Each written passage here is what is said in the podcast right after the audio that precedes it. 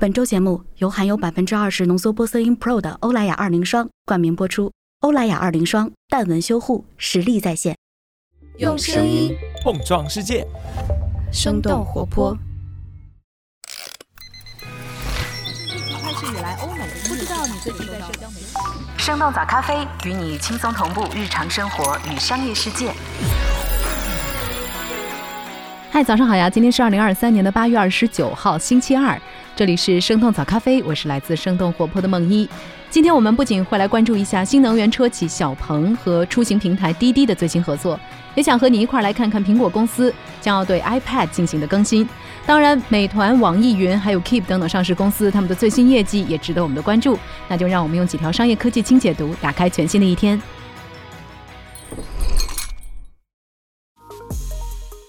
滴滴和小鹏官宣合作造车，预计明年量产。八月二十八号，滴滴出行和小鹏汽车共同宣布达成战略合作。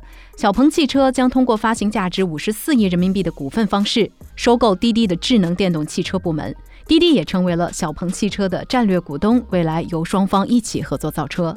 基于和滴滴的合作，小鹏汽车将会推出一个全新的品牌，项目代号是 Mona。新品牌的产品定价在十五万左右，是一款 A 级智能电动车型，预计将会在明年开始量产，并且同时面向企业用户和普通消费者来进行销售。作为全新品牌的首款产品，这款车型将会和小鹏现有的产品形成差异化的定位，并且会加强自动驾驶技术的能力，配备小鹏的智能座舱和驾驶辅助系统。在具体的合作分工方面，小鹏将会负责推动产品的量产研发，滴滴则为 Mona 提供包括智能座舱和共享出行市场等等多方面的支持。有知情人士向第一财经表示，滴滴此前的造车计划达芬奇为这次合作提供了技术基础。产品投产之后，小鹏和滴滴双方将会利用各自优势资源和渠道来推动销售。美团发布二季度财报，到店业务收入超预期。八月二十四号，美团发布了今年第二季度的财报。数据显示，美团季度总营收大约是六百八十亿人民币，同比增长超过百分之三十三，净利润也实现了同比扭亏为盈。二季度本地生活业务依然是美团的最大收入来源，在总收入当中占比超过七成。美团首席财务官表示，线上平台已经成为后疫情时代商家获取新客户、拓展业务的重要渠道。在本地消费的带动之下，美团外卖的单量创下了过去六个季度的新高。不过，消费能力的疲软也导致外卖客单价有所降低。受到国内旅游行业回暖的影响，美团到店酒旅业务的季度总交易额同比翻了一倍多。不过，为了牵制抖音，美团在二季度加大了补贴力度，销售和营销支出同比大涨超过了六成。三十六氪的分析认为，抖音和美团的竞争或许还将会持续几个季度。美团方面也表示，由于三季度是假期旺季，将会继续进行营销和促销活动。以美团优选和美团买菜为主的新业务，二季度还在持续亏损，但是亏损金额同比有所收窄。另外，为了迎战抖音，美团外卖还在四月开始尝试直播和短视频带货。苹果 iPad Pro 明年有可能迎来重大更新。根据彭博社记者 Mark Gurman 八月二十七号的报道。为了尽快重振陷入低迷的 iPad 市场，苹果公司准备在明年推出一款全新的 iPad Pro，这将是这款产品自2018年以来最为重大的更新。新一代的 iPad Pro 将会使用下一代 M3 芯片，而且会首次在 iPad 系列产品当中使用 OLED 屏幕。这种屏幕相比现有的视网膜显示屏更加清晰和明亮。苹果还可能会改变 iPad Pro 的尺寸，把12.9拓展为13英寸，与现有的11英寸一同推出。另外，新版 iPad Pro 的主要配件也将会迎来重大的升级。苹果也将会重新设计备受诟病的妙控键盘，为了使 iPad Pro 看起来更像是一台笔记本电脑，触控板也会变得更大。现在 iPad 的营收在苹果的主要细分市场当中占比最少。上个季度 iPad Pro 的销售额下滑到了2020年初以来的最低水平。Mark Gurman 认为，这次升级或许能够提升 iPad 的销量。网易云音乐上半年扭亏为盈。八月二十四号，网易云发布了今年上半年的业绩。上半年他们的营收大约是三十九亿人民币，同比略有下降，但是净利润却扭亏为盈。在营收下降的情况下，网易云的盈利主要是来自于缩减成本和费用。网易云音乐 CEO 丁磊表示，市场从竞争走向有序是公司版权成本下降的主要原因。值得注意的是，和腾讯音乐一样。网易云的在线音乐服务收入也超过了直播。上半年，由于付费用户数量以及付费金额的增加，网易云的在线音乐服务收入上升到了二十亿，这其中超过八成来自会员订阅收入。截止到上半年，网易云的付费用户数接近四千两百万人，而今年二季度，腾讯音乐的在线音乐付费用户数已经突破了一亿大关。网易云表示，这和平台弱化直播业务有一定关系。财新的分析认为，网易云音乐和腾讯音乐的订阅收入同时超过直播，这意味着中国的主要在线音乐平台开始真正有音乐付费来驱动收入。Keep 发布上市之后首次半年报，亏损大幅度的收窄。八月二十五号，运动科技第一股 Keep 发布了二零二三半年报，这也是 Keep 自今年七月登陆港交所之后发布的首份财报。数据显示，Keep 上半年总营收是九点八五亿元，同比稍有所下降。Keep 方面表示，上半年会员和在线付费内容收入的增长，抵消了部分健身产品收入下降的影响。尽管在疫情恢复之后，Keep 的用户活跃度有所下降，但是用户的付费意愿却在提升，尤其是虚拟体育赛事方面的表现。在奖牌业务推动之下，赛事付费用户给 Keep 带来的收入同比增长了三成。Keep 推出的智能单车和手环等等硬件产品的效率都在增长，相比较之下，只有健康食品的销售额在减少。Keep 上半年净亏损收窄了接近百分之三十。为了减少亏损，Keep 在很多方面都在控制成本，他们在营销和广告方面的投入也在不断的下降。劳力士收购腕表零售商宝奇莱。根据福布斯八月二十四号的报道，劳力士集团宣布收购瑞士高端腕表零售商宝奇莱。目前，劳力士只有一家位于瑞士日内瓦的品牌直营店，但是在全球拥有数百家授权经销门店。自从1924年以来，宝奇莱一直是劳力士的官方零售商，两家品牌也一直保持着密切的合作。宝奇莱全球一百多间门店当中，有一半左右在销售劳力士和劳力士旗下品牌帝舵的腕表。宝奇莱一直采用家族经营的模式，由于目前的第三代传人没有直系后代，所以想要出售品牌。劳力士方面表示，收购完成之后，宝奇莱将会保留它的名称，并且继续作为一家独立的公司运营。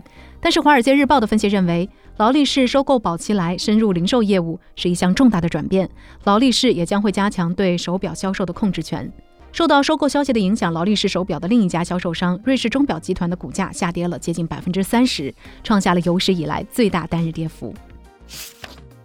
华住集团二季度净利润十亿元，同比扭亏为盈。八月二十四号，汉庭全季背后的酒店运营商华住集团发布了他们今年二季度和今年上半年的财报。财报显示，今年二季度华住集团总收入是五十五亿元，同比增长超过了六成。相比于去年第二季度净亏损三点五亿，华住在今年二季度扭亏为盈，实现了十亿元的净利润。华住集团旗下不仅拥有汉庭、宜碧斯等等经济型的连锁酒店，还有全季、花间堂等等中高档的酒店，其中接近九成的酒店都是通过加盟和特许经营的方式来运营的。目前，华住集团一共运营超过八千七百家酒店，超过百分之九十八的酒店都在国内。华住集团的 CEO 金辉表示，二季度旅行需求的增长带动了业绩提升。华住在国内运营的酒店日均房价达到了三百零五元，同比增长接近四成。入住率超过了百分之八十。与此同时，加盟商的信心也在持续的提升。二季度华住新签约的酒店超过了一千家。中国恒大上半年净亏损接近四百亿，停牌五百多天后重新复牌。八月二十七号，中国恒大披露了今年上半年业绩报告，收入大约是一千二百八十亿元，净亏损合计超过三百九十亿，相比去年同期有大幅度的收窄。尽管恒大上半年拿到了二百七十多亿元销售回款。但是，相比于巨额的负债来说，依然是杯水车薪。截止到今年上半年底，恒大的负债总额接近二点三九万亿元。中国恒大旗下的主要上市公司里，恒大物业有一定的盈利，而恒大汽车则在持续亏损。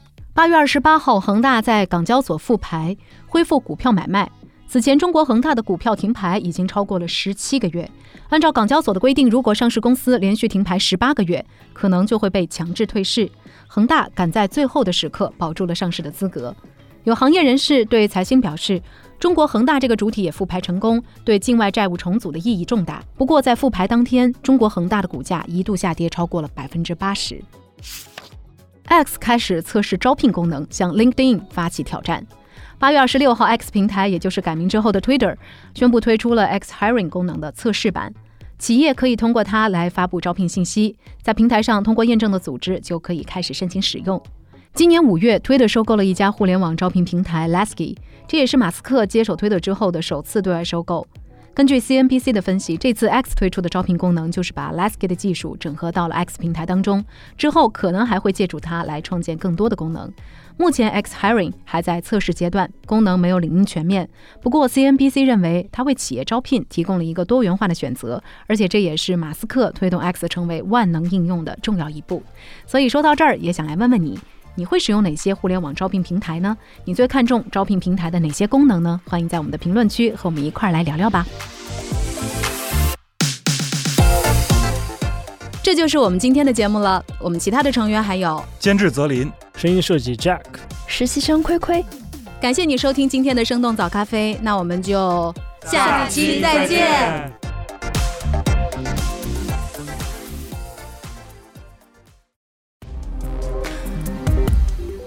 随着生活节奏加快，工作压力和不规律的饮食作息，导致越来越多的年轻人出现细纹、暗沉和敏感等肌肤的初老问题。根据福布斯数据的统计，二十到二十四岁的都市女性中有四成都在使用抗衰老的产品。这其中，欧莱雅的明星抗老成分玻色因更是收获了广泛的关注。玻色因中的核心物质是源于西欧山毛榉树中的木糖成分。欧莱雅实验室经过多年的研发，终于率先在2006年成功合成，而通过不断优化的原料提纯工艺，在2022年获得了更加精纯的浓缩玻色因 Pro。作为第一款添加了百分之二十的浓缩玻色因 Pro 的产品，欧莱雅二零霜能够有效地促进皮肤胶原蛋白生成至之前的七倍，还能够呵护敏感肌，增强吸收能力，抗老加修护，一瓶欧莱雅二零霜就能搞定。并且较高的性价比也更加匹配多数年轻人的购买能力。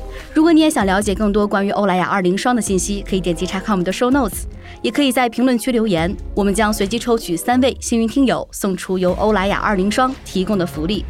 期待与你一起再现青春光彩。